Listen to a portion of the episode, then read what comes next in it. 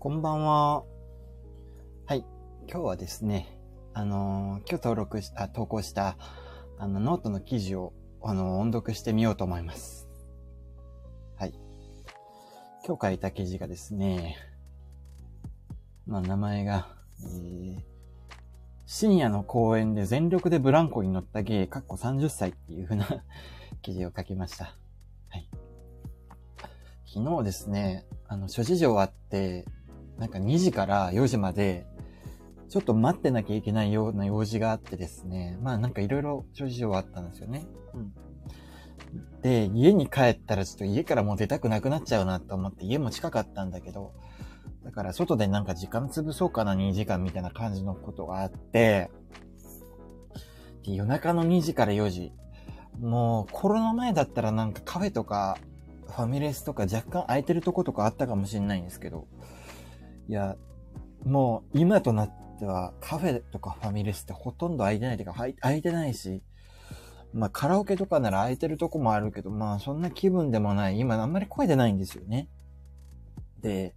バーとか居酒屋に行ったら無駄にお金を使うっていう風な状況で、もう仕方ないから深夜徘徊、まあ深夜の散歩やってたんですよね。しかし、まあでも荷物が多くて、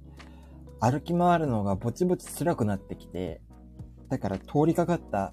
公園があって、だからそこで おとなしく不審者みたいに、うろうろすることにしたんですよ。はい。で、あの、露出鏡とかの趣味とかあったらね、別に結構な時間潰しになったかもしんないですよね。なんか人通りも、たまに人が通ってたんで、あの、チンチンポロッと出したりして、キャーみたいな感じの 趣味でもあればね、なんか、時間潰しになったかもしんないんですけどね。まあ、特に露出鏡の趣味とかはないから、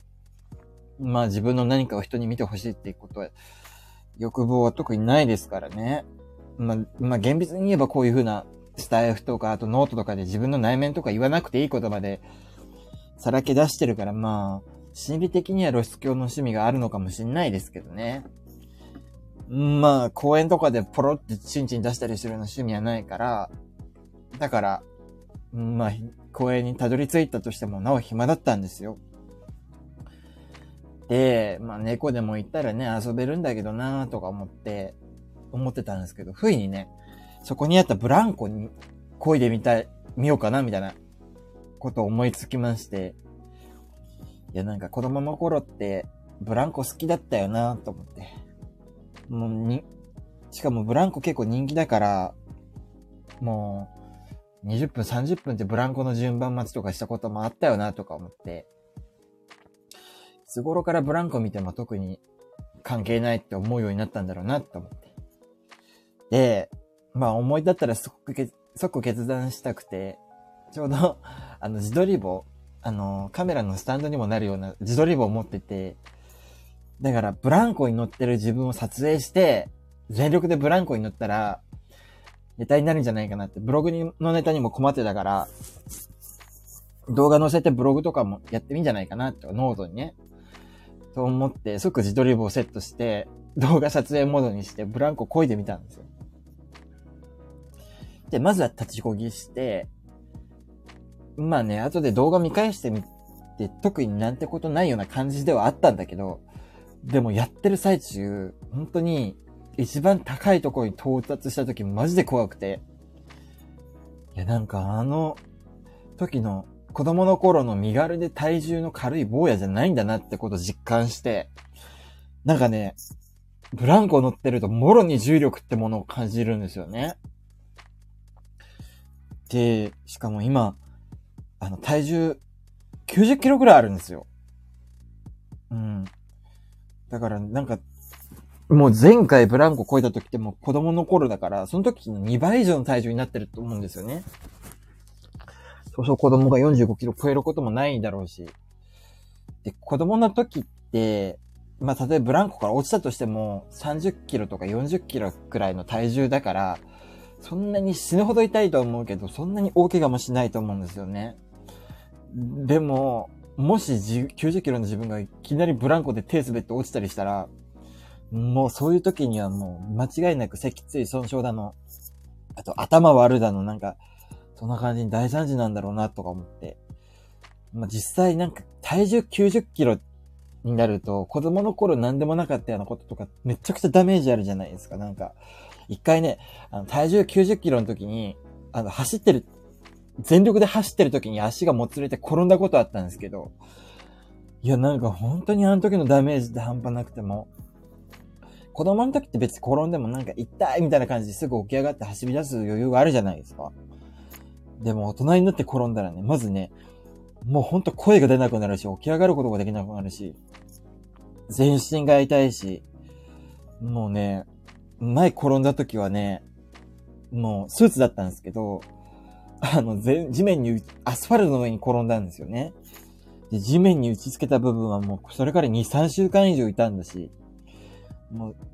アスファルトで擦ったとこに関しては、スーツズタボロ、傷も広範囲でもなんか、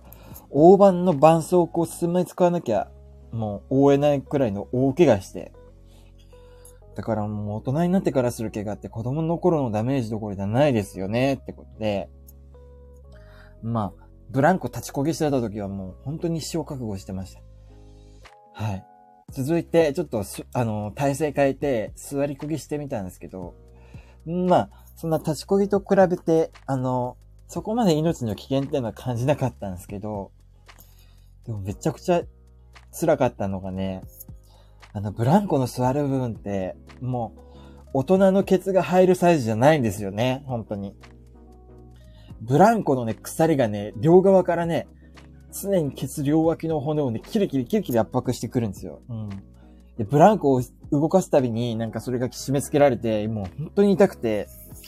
もう恨みでもあるかのようにケツを圧迫してくる。本当に。マジで痛かったです。はい。あとはね、両側の太ももが限界まで圧縮されるから、なんかね、金玉がね、あの、もう太ももの間に挟まってる場合じゃねえってなって、あの、ケツの下に金玉ちょっと逃げることに、逃がすことになって、で、なんかケツとブランコでね、金玉に圧力かける形になるんですよ。それがめちゃくちゃ痛くて、運が悪いことにね、今ね、ちょうどね、お泣きにしてたんですよね。で、まあ、毎日一回くらいはオナニーしてたから、あの、私のベイビーたちは、あの、毎日一回は出てたんですけど、だから、でもね、ここ数日私の金玉にはね、ずっとベイビーたちが押し込められてて、まあ、多分押しこら、押しくらまんじゅう状態なんですよね。まあ、だから、きっと自分の金玉はね、あの、普段以上に張りがあったはずなんですよ。そんな、パンパンの金玉を、あの、限界まで圧迫するっていう。めちゃくちゃ痛かった。別に誰かにやれって脅迫されたわけでもないし、あの、ね、そういうふうに強制されたわけでもないのに、ケツの両側をね、圧迫されて、金玉を圧迫されて、苦痛に耐えながらブランコ漕いで、もう、なんかね、もう30歳なんですよね。彼氏も作らず、仕事もパッとせず、なんか何やってんだろうなと思ってマジで。普通の生活したらなんか夜中の2時から4時までずっと外で待ってなきゃいけないような状況になってないわけじゃないですか。もうね、正直ね、こんなんだったらね、露出狂でもやってた方がね、まだ生産的な時間だったかもしんないなと思って。ただもう、そんなこと思ってたら、もう AM4 時、もう午前4時になって、まあ、約束の場所に向かうことになったんですけどね。いや、なんか、童心に帰りたくて、ブランコに乗ったんですけど、久しぶりに。まあでもなんか、悲しいことにね、悲しい意味で、心も体もすっかり大人になったんだなと思って、子供に戻るなんて、無理なんだなと、思いました。まあ、17時近くの公園、みんなの笑い声、思いっきり漕ぐブランコ、夕焼け小焼けのチャイムっていう、あの時代はもう、戻ってこないんだなって、ちょっと悲しくなりましたね。ブランコ漕いだだけで。なんか、おセンチすぎるけど。うん。まあ、なんかまた、今度は滑り台乗ってみようかなって思いますけど。あとは、あの、ジャングルジムとかちょっと登ってみたり、登り棒、登り棒やってみたいな。うん。まあちょっと今度また深夜の公演で、あの、不審者やってみたいと思います。はい。というわけで、こんな感じで聞いていただきありがとうございました。